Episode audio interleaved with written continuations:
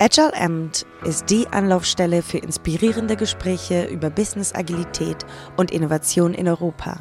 Unser Podcast bietet Hintergründe und Fallstudien aus der Mitte einer der größten Quellen agiler Meinungsführung weltweit, Accenture Solutions IQ.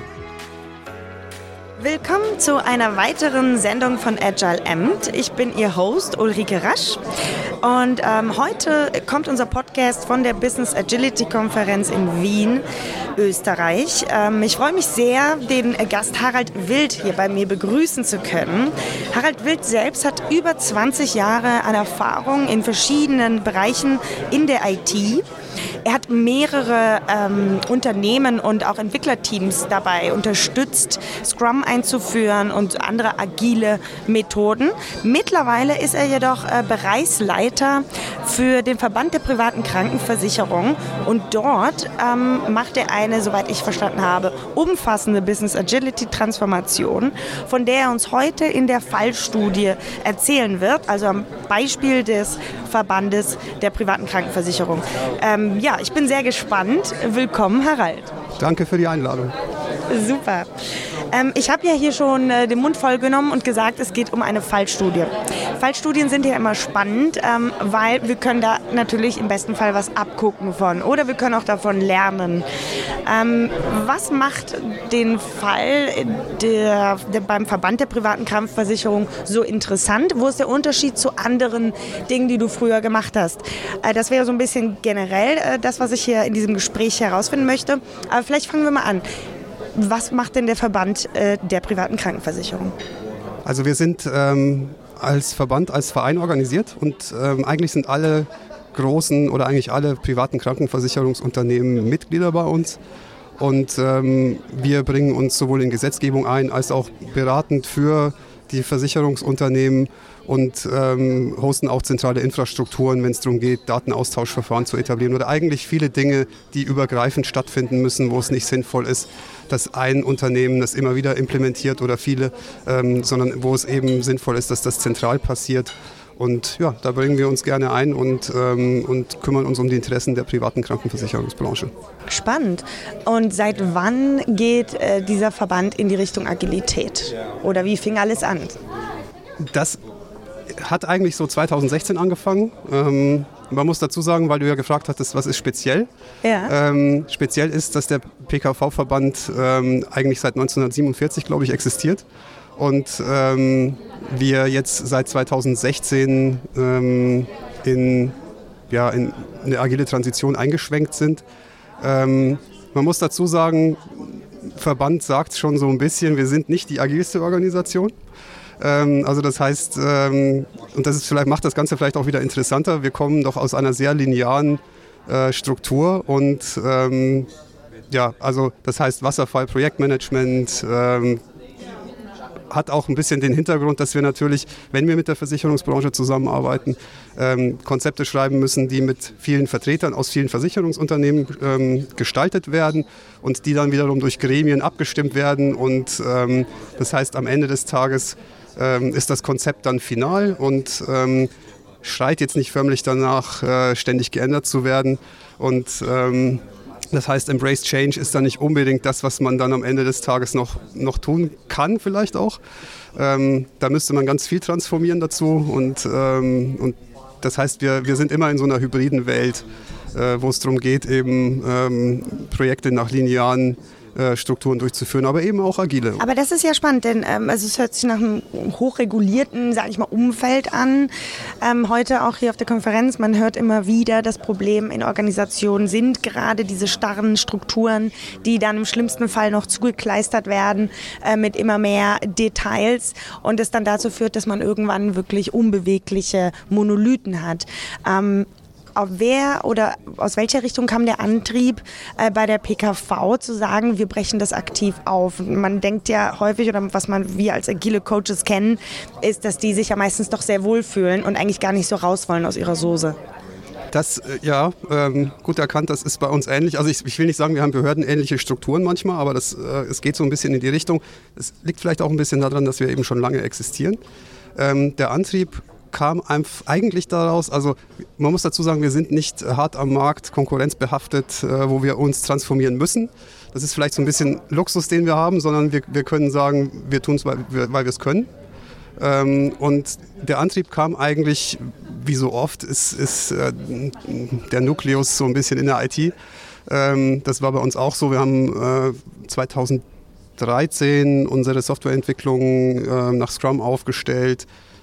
War auch nicht einfach. Ähm, wir machen auch viel Softwareentwicklung für unsere Tochterfirmen. Und ähm, mittlerweile sind wir aber da so aufgestellt, dass auch der Product Owner wirklich in der Tochterfirma ist und, ähm, und wir dadurch, sag ich mal, den, dieses klassische Kunden- und, und Scrum-Entwickler-Team-Verhältnis hatten. Aber interessant, denn vorher hattest du ja gesagt, ähm, der Approach wäre ein ähm, Top-Down-Approach. Jetzt höre ich aber raus, 2013 Scrum-Teams, das wäre ja wieder äh, vom Team-Level heraus. Äh, wie passt das zusammen? Also da gab es dann doch schon gewisse Vor- Gefühle in die Richtung. Das ist, ja, das ist so, so strukturiert, wie es häufig strukturiert ist. Man hat so, ein, äh, so eine Singularität geschaffen und die Softwareentwicklung äh, arbeitet agil, ähm, beziehungsweise nach Scrum, was ja, was ja auch vielleicht einen Unterschied ausmacht. Ähm, das war aber noch nicht der Zeitpunkt, wo wirklich äh, die Idee entstanden ist, dass man insgesamt davon profitieren könnte. Ähm, es ist so, dass, dass ähm, es in Unternehmen, die vielleicht linear strukturiert sind, auch immer den Punkt gibt, wo man sagt, okay, vielleicht wird es wirklich mal Zeit, was anders zu machen. Und ähm, also habe ich mich mit meinem Geschäftsführer zusammengesetzt, wo ich auch wirklich sagen muss, ähm, dass er ähm, ja auch ein sehr schlechtes Immunsystem hat, wenn es um Infektionen mit Innovation geht. Also das heißt, es ist nicht sehr schwer, ihn zu begeistern für solche Innovationen. Und ähm, seitdem haben wir dann uns überlegt, was, was ist denn äh, der nächste Schritt, den man da durchführen kann. Und das war dann auch so der Punkt, wo wir eben auf die Idee gekommen sind, ja, ähm, für die IT ist es definitiv äh, in Richtung Agilität zu gehen. Ähm, es war aber auch klar, dass das ähm, nicht ausreicht oder dass das nicht der, der Schluss sein kann. Ähm, vielleicht noch kurz als Hintergrundinformation. Ähm, unser Geschäftsbereich, also der PKV-Verband hat, glaube ich, sieben Geschäftsbereiche und unser Geschäftsbereich ist, ähm, ist quasi der Teil, der Dienstleistungen für äh, den gesamten Konzern erbringt und Tochterfirmen. Also mhm. zentrale Dienste nennt sich der. Und da sind wir klassisch aufgestellt, wie das häufig so ist: IT, ähm, HR, äh, Finanzen, Einkauf, äh, Services. Und ähm, naja, ich sag mal, diese, eigentlich profitieren alle Bereiche, wenn man die, die Grundlagen von Agilität vielleicht mal nimmt, wie zum Beispiel frühe Kundeneinbindung oder, oder Flexibilität, äh, wenn das so der, der Grundgedanke mal ist, von dem man aus startet. Und äh, genauso war es eben dann auch im Gedanken auch da und ähm, da IT vielleicht immer so ein bisschen zugänglicher ist für solche Gedanken, vor allem wenn man aus so einer stark linearen Welt kommt, ähm, haben wir auch dann gesagt, wir starten da und dann fängt so ein bisschen die Besonderheit an vielleicht. Also es ist äh, eigentlich Common Sense, man, würde ich sagen, dass, ähm, dass man immer sagt, ja, Management muss zuerst und äh, ähm, gleichzeitig vielleicht auch erst agile Werte vermitteln und solche Geschichten. Es wird aber ganz selten wirklich gemacht und das ist vielleicht so das, was uns wirklich davon unterscheidet. Also wir haben von vornherein einen, einen Top-Down-Ansatz gewählt, das heißt, erste Führungsebene war die erste, die sich transformiert hat. Ähm, auch ganz bewusst, um eben auch diese diese Vorbildfunktion wahrzunehmen und auch um zu zeigen, wir werfen niemanden hier in irgendwas rein, was, äh, was gefälligst getan werden muss, weil ja die Firma irgendwie flexibler werden muss, sondern es war klar, dass ähm, der Haupthintergrund eigentlich war, dass, dass wir wollten, dass äh, alle die, die sich, die es durchführen müssen, auch wirklich wissen, was sie da tun. Mhm. Und ähm, das war zumindest auf Management-Ebene so der Einstieg, wo man sagen würde, ähm, da ist ganz wichtig, dass, dass klar ist, was sind, ähm, was sind agile Kernwerte, was bedeutet agile Führung und äh, was bedeutet das in einem Kontext einer Transition. Habt ihr das ähm, dann auch departmentübergreifend gemacht oder war das noch in der IT erstmal? Also das war, das war schon äh, äh, departmentübergreifend. Wir haben auch äh, uns dazu entschieden, das Ganze wirklich zu zertifizieren. Ähm, die Scrum Alliance bietet da den Certified Agile Leader an äh, wo man auch wirklich sagen muss, ähm, ja, sehr hilfreich. Erstmal, weil die, das Selbstbewusstsein steigt bei allen, die es gemacht haben. Das heißt, äh, dieses, ja, ich habe jetzt, äh, ich habe da was gemacht, ich bin zertifiziert. Wobei man in dem Fall auch sagen muss, das ist jetzt kein Zertifikat, wo man zwei Tage an einem Workshop teilnimmt und dann ist man irgendwie certified, was auch immer. Äh, sondern es ist wirklich so, dass man zwei Tage Workshop hat erstmal als Einstieg. Das ist dann das Credential 1. Und für das Credential 2 ist es ein mehrmonatiger äh, Deep Dive in die eigene Führung und in die Führung von Teams und ähm, auch in agile Kernwerte. Mhm. Und da muss man dazu sagen, da kommt es aber auch sehr darauf an, mit wem man das zusammen macht. Also es gibt auch viele Coaches, die das eher so in einem Business-Ansatz machen. Und ähm, ganz viel in Führung ist aber, hat mit, mit äh, Relationship Management zu tun, also eigentlich mit der Verbindung von Menschen untereinander. Und das ist sehr äh, gefühlsbasiert und sehr sozial basiert. Und äh, da waren wir sehr froh, dass wir den Olaf Lewitz als äh, unseren Coach gewinnen konnten, der das mit einem Temenos-Ansatz macht und der sehr ähm, bedacht ist auf die Vermittlung von Werten und ähm, Emotionen. Und ähm, das hat uns sehr geholfen, den Einstieg da zu finden. War es denn das Ziel, äh, diese einzelnen Departments auch wirklich zu agilisieren oder das Leadership erstmal nur auf die Seite ähm, von Agil zu bekommen, ganz allgemein? Also das ist, ähm, das ist eine sehr gute Frage, weil es ging primär erstmal darum, das Verständnis zu schaffen, was bedeutet das denn? Gerade Agilität, ähm, viele Leute haben eine Meinung, wenige Leute verstehen es wirklich. Und äh, da wollten wir einfach wirklich erstmal so einen Common Sense schaffen, dass jedem klar ist, was bedeutet agile Führung und was bedeutet äh, grundlegend Agilität. Seid ihr dort auch mit Ängsten umgegangen? Denn was man ja oft in so regulierteren Umfelden dann sieht, ähm, die Führungskräfte sind es gewöhnt, wasserfallartig zu planen. Es gibt ein anderes Verständnis von Sicherheit, von Budget. Das sind ja ganze Hard Topics sozusagen, die unter Agilität aber ja umgedreht werden oder zumindest stark beeinflusst werden. Sind diese Hard Topics auch angegangen worden oder erstmal ausgespart worden? Also ich glaube, dass, äh, dass man mit dem Ansatz, den wir da gewählt haben, äh, wenn man das äh, wirklich sequenziell mal durchspielt. Also das heißt, man, man, und da muss man mit Führungsebenen umgehen wie mit Mitarbeitern. Also das heißt, man muss jeden darauf vorbereiten, was ihn da erwartet, weil das auch Ängste nimmt.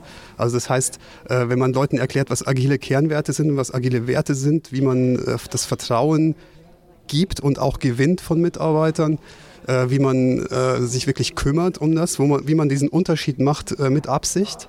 Ähm, den agile Führung irgendwie ausmacht, dann ähm, zeigt das erstmal ein Grundverständnis oder vermittelt ein Grundverständnis.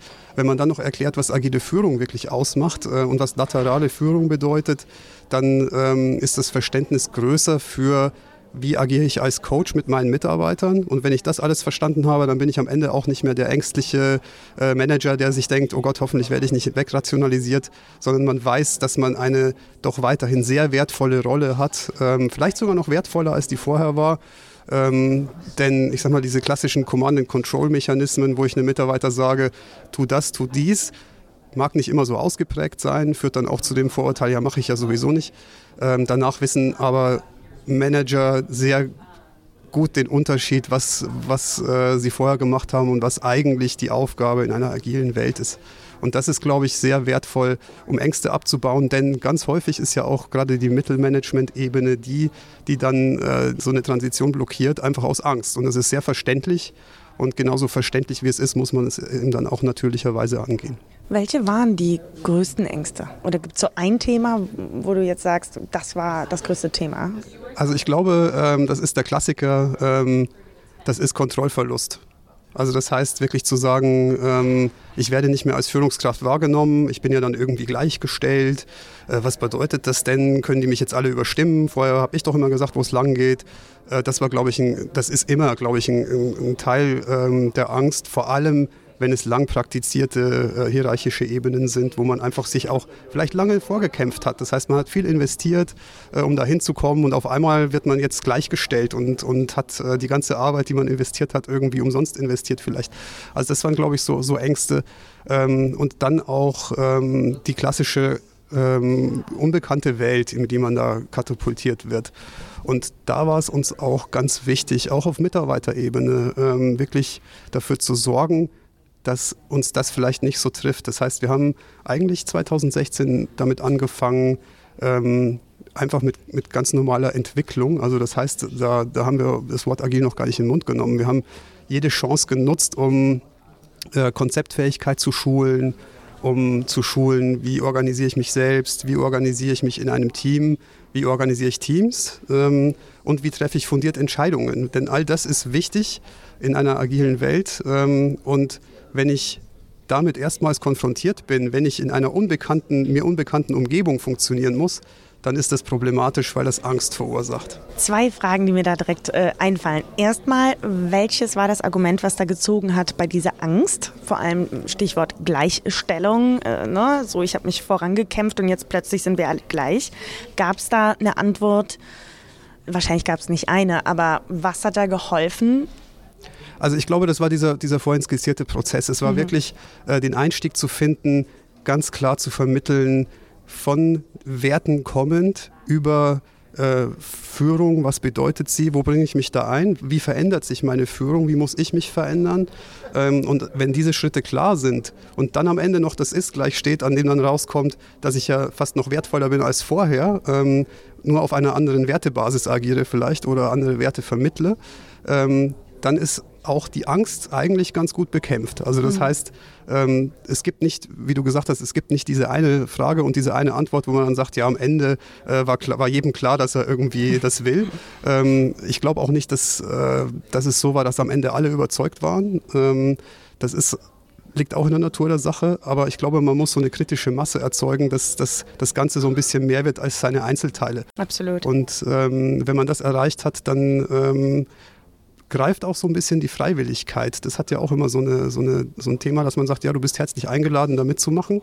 Ähm, es gibt aber keinen Befehl, agil zu werden, Kein was muss. eh nicht funktioniert. Ja, ja, und ja. Äh, das hat immer so zur Folge, dass eigentlich ähm, Leute, die daneben stehen, irgendwann sich involvieren, weil es einfach äh, klar ist, dass, äh, dass man ansonsten was verpasst und dann wird es attraktiv. Und das ist, äh, glaube ich, auch so ein Grund. Das zweite Stichwort, ähm, welches du schon zweimal gesagt hast, jetzt bin ich natürlich äh, umso neugieriger, wäre Konzeptfähigkeit. Mhm. Was steht denn dahinter? Also ihr habt diesen Personen, also dem Leadership Konzeptfähigkeit beigebracht. Was stelle ich mir darunter vor? Also es war nicht nur, ähm, nicht nur die, der Führungsebene, sondern das war wirklich so ein hauptsächlicher Punkt, äh, den wir so der normalen Mitarbeiterebene, welche auch immer das war, beigebracht haben, weil ähm, Konzeptfähigkeit bedeutet, wie, wie näher ich mich strukturiert einem Thema. Und das bleibt auch in der agilen Welt. Also auch da muss ich, mich, muss ich wissen, wie ich mich strukturiert einem Thema widme. Das hat vielleicht, wenn man das so ein bisschen als Gleichnis sehen will, häufig kommen ähm, agile Coaches in, in Unternehmen und malen diese bunte Welt an die Wand.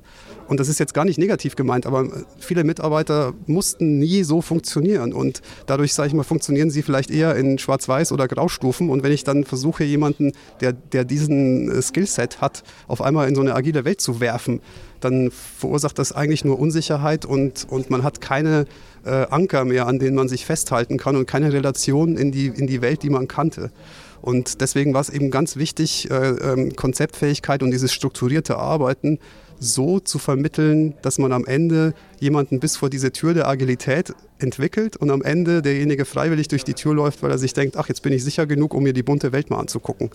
Das ist ja spannend. Sind das Workshop-Formate oder wie kann, kann, ich mir das vorstellen? Gibt es eine Formel, die mich konzeptfähig macht? Das, es, gibt, es gibt eine relativ einfache Formel, die, die braucht nur sehr lange. Also das heißt, äh, man muss je, als, als Firma jede Chance nutzen, um ähm, ja, allen Konzepte schreiben zu lassen oder eben jede Chance nutzen, die sich, die sich ergibt, ähm, strukturierte Dokumente, Requirements Engineering zu machen, immer auf dem Level, wo es jemand kann und genügend Coaching äh, dem, demjenigen teilwerden zu lassen, dass er im Endeffekt ähm, die Möglichkeit hat, ähm, sich daran weiterzuentwickeln. Und ähm, das heißt, wir, wir haben zum Beispiel uns nach ähm, ISO 27001 zertifizieren lassen. Das ist so eine Sicherheitszertifizierung, IT-Sicherheit, wo man so ein Informationsmanagement, Sicherheitsmanagementsystem aufbaut. Ähm, da hatten wir die Wahl zu sagen, wir lassen alles vom Dienstleister schreiben und es sind zig Dokumente, die da geschrieben werden müssen, mit zig Seiten teilweise. Ähm, wir haben aber gesagt, wir lassen sie intern schreiben. Und so hat jeder Mitarbeiter mehr oder weniger äh, mehrere von diesen Dokumenten geschrieben. Und ähm, was natürlich dazu führt, dass man auf einmal deutlich besser geworden ist in, in wie schreibe ich denn ein Konzept und was sind denn die wichtigen Teile. Mhm, verstehe. Und, und das, ist, äh, das ist was, was, glaube ich, wirklich geholfen hat, um am Ende zu sagen, ähm, ja, wir sind da jetzt sicher.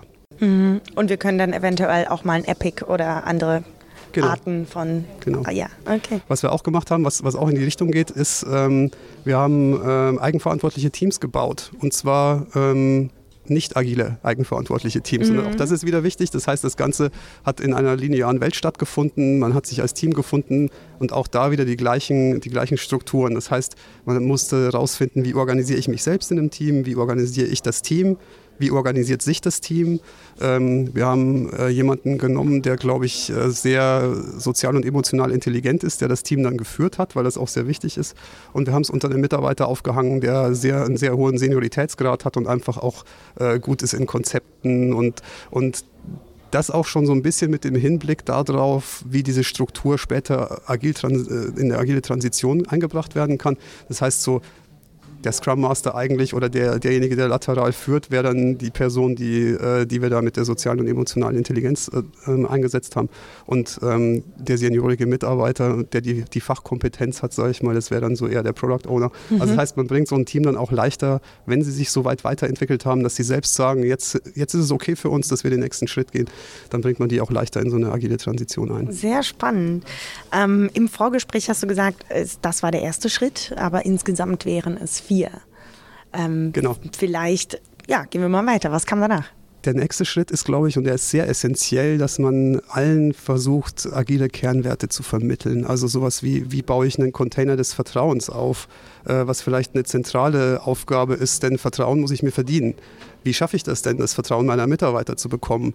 Ähm, wie ähm, schaffen Mitarbeiter es, mir zu vertrauen, der Firma zu vertrauen. Wie schaffe ich es, den Mitarbeitern zu vertrauen? Denn auch das ist ja ein, äh, eine grundlegende Angelegenheit. Wenn ich meinen Mitarbeitern vertraue, ähm, ist es weniger wahrscheinlich, dass ich ein Micromanager bin, weil ich weiß, die, die ähm, schaffen ihre Sachen schon. Das baut auch wieder eben auf dieser, auf dieser Kompetenzvermittlung auf. Wenn ich weiß, die haben diese Kompetenzen, kann ich ihnen fachlich mehr vertrauen, dass sie ihre Arbeit auch eigenverantwortlich hinkriegen. Also das heißt, ähm, agile Wertevermittlung ist, glaube ich, ein Grundverständnis, das jeder braucht, der sich in eine agile Transition begibt. Und das ist ähm, was, was häufig so, ähm, was häufig zu kurz kommt oder gar nicht gemacht wird. Also auch wirklich diese Erkenntnis zu haben, es reicht nicht, dass man so sagt, ja, wir sitzen ja jetzt auch schon friedlich zusammen und vertrauen uns irgendwie, sondern dass Menschen sich in einer agilen Transition ständig hinterfragen müssen, äh, sich adaptieren müssen und anpassen müssen. Ähm, und die soziale Ebene oder die soziale Metakommunikation, die stattfindet, einfach auch ausgeprägt sein muss, dass die fachliche Kommunikation nicht verhindert wird. Also das heißt, dass man auch wirklich nicht sagt, ja, zu dem gehe ich eh nicht und frage den, dass der, der geht ja eh wieder so. Also Urteile, Vorurteile, Toleranz und diese Geschichten. Also das heißt, diese Ebene der agilen Werte ist essentiell, dass agile Frameworks funktionieren und dass agile Führung funktioniert. Habe ich das nicht verstanden, sollte ich mit dem Rest nicht beginnen. Mhm, okay. Ähm, hast du da drei Beispiele, die in diesem Bereich oder in diesem Slot der Transformation agile Werte ähm, da besonders gut funktioniert oder besonders viel Resonanz hervorgerufen haben? Also was wir ähm, in Workshops gemacht haben, ähm, ist äh, sowas wie Clean Slate äh, und Influence Maps. Influence Maps äh, bedeutet, du kannst zum Beispiel die Frage stellen, wie bin ich zu der Führungskraft geworden, die ich jetzt bin? Ähm, das hört sich jetzt mal so oberflächlich an. Wenn man aber da mal so einen Deep Dive macht in das Thema, dann ist das doch, dann fängt das wahrscheinlich irgendwo im Elternhaus an. Und ähm, es macht was mit Menschen, das zu teilen. Das ist für alle erstmal so ein bisschen irritierend und so ein bisschen naja, man hat dann diese, diese Analogie zur Ledercouch, auf der man dann vielleicht vor allen anderen liegt, aber wenn man das mal überwunden hat, ist das was, was äh, das Team doch auch zusammenbringt. Wir haben das heute auch in, in, ähm, in einer Rede gehört, äh, essentieller Teil, äh, die Führungsebene zu einem Team zu kriegen. Und ähm, solche, wenn man das teilt mit jemandem, äh, wie bin ich denn wirklich auch auf einer sozialen Ebene zu der Führungskraft geworden, äh, zu der ich, die ich jetzt bin, ist das was, das macht was mit Menschen, das macht, macht was mit dem Team. Ähm, Toll. Was wir auch gemacht haben, ist zum Beispiel Unfair Advantages. Ähm, auch eine sehr, ähm, sehr gute Thematik, um äh, Leute irgendwie zusammenzubringen und äh, um ähm, ja, den Teamgedanken auch wirklich zu stärken. Das bedeutet, ähm, man sagt oder die Gruppe sagt immer einem, was er denn für Vorteile hat ähm, oder für Fähigkeiten hat, die so gut sind, dass sie schon unfair sind. und ähm, auch das macht was mit Menschen, wenn man, und es ist sehr ungewöhnlich, erstmal ist es im Alltag ungewöhnlich, jemandem so ein so ein direktes persönliches Feedback zu geben, auch wenn es sehr positiv ist. Ähm, es ist aber noch ungewöhnlicher, von einer Gruppe von Menschen, äh, mit denen man täglich zu tun hat, auf einmal so geballt so eine positive Ladung von, äh, das finden wir toll an dir zu bekommen. Und, ja. und, das ist, ähm, und das sind so diese kleinen Schritte, äh, die man nimmt und die man wiederholt und die man mit anderen Tools noch anreichert, ähm, wo man wirklich sagen muss, das sind Dinge, die, die verändern ein Team und die verändern Menschen. Wahnsinn, toll, tolle Beispiele. Ähm, dann wäre der nächste Punkt. Der nächste Punkt ist, ist geht so ein bisschen Hand in Hand eigentlich mit dem vorher, also lässt sich jetzt nicht so hart abgrenzen, mhm. aber das wäre agile Führung. Und auch da ist es wieder so, habe ich agile Werte nicht verstanden, verstehe ich agile Führung nicht. Mhm. Ähm, da also, spitzt man das zu, sozusagen, dass, äh, dem Prozess, den man bis dahin gegangen ist. Man, man, baut, man baut zumindest äh, direkt darauf auf. Und äh, auch da hatten wir eben bei unserem Certified Agile Leader äh, Prozess ähm, was ja wirklich über Monate geht, auch eben den Vorteil, äh, dass man sich da dann auch, auch sehr gut weiterentwickeln kann und eben auch auf, dieser, aus, auf diesem Verständnis von, wie baue ich einen Vertrauenscontainer für mich und mein Team und meine Mitarbeiter, ähm, wo man sich sehr gut weiterentwickeln kann. Und ähm, das ist so äh, der Teil, wo es dann auch wieder darum geht, ähm, was wir vorhin hatten, wenn ich, wenn ich ähm, als Führungskraft die Werte verstanden habe, wenn ich verstanden habe, was meine zukünftige Aufgabe ist, dann äh, bin ich auch involviert in diesem Prozess und, und äh, bin nicht ähm, der Stein im Wasser, sondern das Wasser. Mhm, mh. Spannend. Der letzte Punkt wäre dann? Ähm, der letzte Punkt ist ähm, dann das Framework. Mhm. Also das heißt, wenn ich das alles verstanden habe, wenn ich, wenn ich meine oberste Führungsebene soweit habe, dass sie Werte verstanden hat, dass sie Führung verstanden hat in einer, im agilen Kontext, dann ist es soweit, dass, äh, dass man mit agilen Frameworks eigentlich erst anfangen sollte. Also das heißt, man kann natürlich Theorie schulen vorher, dass, dass, äh, damit nimmt man auch Ängste, dass die Leute wissen, was kommt denn da eigentlich. Aber wirklich Arbeitsprozesse in agile An Ansätze umzuwandeln, ist eigentlich erst sinnvoll, wenn man, wenn man wirklich diesen Punkt überschritten hat, wo man so eine kritische Masse von Verständnis erreicht hat für das Ganze. Mhm, mhm. und ähm, dann ist es aber auch recht gut, weil irgendwie man die Angst reduziert hat davor, ähm, die Leute genug wissen über, über agile Ansätze, dass es für sie nicht mehr unnatürlich ist, ähm, die Arbeitsprozesse zu ändern. Und ähm, dann ist es, ist es eben ist der Punkt, wo man auch wirklich dann sagen kann, okay, jetzt versuchen wir mal neue, neue ähm, Modelle. Und zum Beispiel ist es so, dass unser Infrastrukturteam, also die, die sich um Netzwerke und, und Server kümmern, die organisieren sich jetzt in zweiwöchigen Iterationen ähm, und machen davor Plannings, danach Retros und Reviews und ähm, schneiden sich die Anforderungen, die sie haben, in der Zeit auch wirklich so zurecht, dass die in eine zweiwöchige Iteration passen. Und das Allerschönste daran ist, dass das äh, so intrinsisch motivierte Dinge sind. Das heißt, äh, das kam irgendwann aus dem Team, das machen wir jetzt so. Und äh, das ist natürlich für, für, wenn man sich so um diese Transition kümmert, ähm, und wir hatten gerade die, die äh, Gärtner-Metapher, ähm, dann ist das super, wenn man sieht, dass diese Pflanzen wachsen und äh, dass man ähm, ja, sie gar nicht so viel düngen muss, dass sie auf einmal wachsen sind. Sie tun es dann von selbst, wenn genügend Licht drauf scheint. Und das ist wirklich sehr gut. Genauso haben wir es zum Beispiel in unserem Helpdesk, dass äh, man da ausprobiert, wie können wir unser Ticketsystem äh, in einem Kanban-Board umbauen und da vielleicht den Durchfluss stärken von Tickets. Also das sind alles so, so Pflänzchen, die jetzt auf einmal von selbst aufgehen und äh, daran erkennt man auch so ein bisschen, dass man so eine kritische Masse überschritten hat. Und das ist dann, oder es hört sich jedenfalls so an, als wäre das ein bisschen so die logische Konsequenz des Weges, den ihr einfach gegangen seid. Ne? Dass die Kollegen und Kolleginnen dann sagen, ja, es macht jetzt auch für mich Sinn, ein solches Framework anzuwenden. Ne? Okay. Und auch diese Bereitschaft und das, was man häufig als Problem hat, so wieso sollen wir das ändern, machen wir schon immer so, ähm, dass das hat man auch nicht mehr in dieser Ausprägung. Und ich meine, vielleicht ist es ja auch, man sagt ja immer, ja, so eine stark äh, linear hierarchische Organisation ist bestimmt ganz schwierig, ähm, da eine agile Transition loszutreten man kann das ja auch nutzen. Ne? In, in, stark hierarchischen ähm, Organisationen findet man auch immer Leute, die vielleicht gerne mal was anderes ausprobieren würden, weil es schon immer so ist, wie es ist und äh, sag ich mal die Sichtweise genau andersrum haben. Und, und das äh, ist auch eigentlich, kann man auch zum Vorteil nutzen. Würdest du sagen, ihr habt äh, eure Transformation abgeschlossen? Ich glaube, die ist nie abgeschlossen. ähm, vor allem, äh, wir, sind, wir, sind, ungefähr 1100 Mitarbeiter über sieben Geschäftsbereiche hinweg. Ähm, das ist, glaube ich, was. Und wenn man überlegt, ähm, dass der PKV-Verband ja ungefähr 70 Jahre existiert. Ähm, da haben wir, glaube ich, noch einiges mhm. äh, an Aufgabe vor uns. Und ähm, ja, die Frage, ob, ob es wirklich in allen Ecken und Enden ähm, immer zu 100 Prozent agil sein muss, muss man sich auch stellen. Äh, ich sag mal so, wenn man dann nichts mehr zu tun hat, dann kümmert man sich auch um diese Ecken. Aber wichtig ist erstmal, dass man wirklich so die, die, ähm, die Ecken, die, man sich den Ecken widmet, die den meisten Wert erzeugen und den meisten Benefit in möglichst kurzer Zeit bringen. Ähm, mhm. Ja, und ja. da muss man wirklich sagen, dass äh, das funktioniert auch ganz gut. Also wir in unserem Geschäftsbereich sind wir, glaube ich, auf einem guten Weg. Es gibt Anfragen auch von anderen Geschäftsbereichen. Was macht ihr da? Das wäre meine abschließende Frage.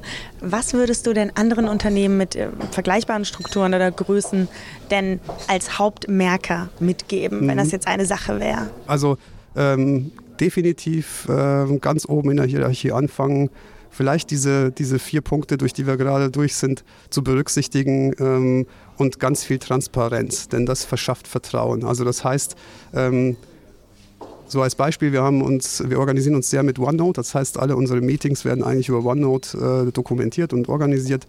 Und das erste, was wir gemacht haben, ist, äh, wir haben das OneNote unserer Führungsmannschaft ähm, komplett für alle geöffnet. Das heißt, jeder kann live sehen, wenn wir da irgendwas reintippen, was wir da schreiben.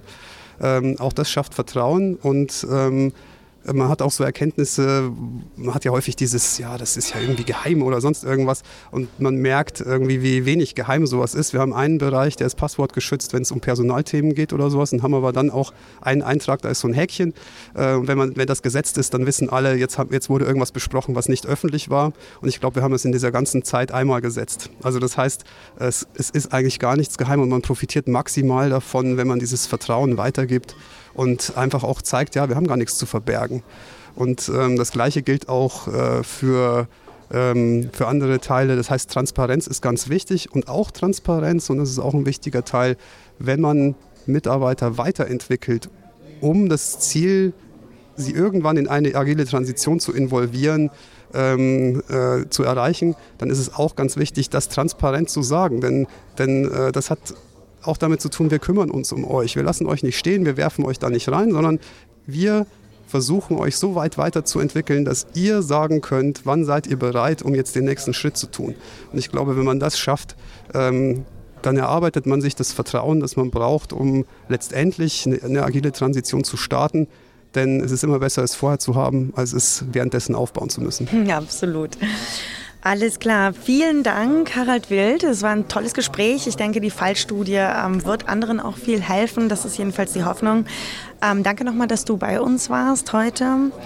Vielen Dank, dass ihr diese Version von Agile Amt äh, angehört habt.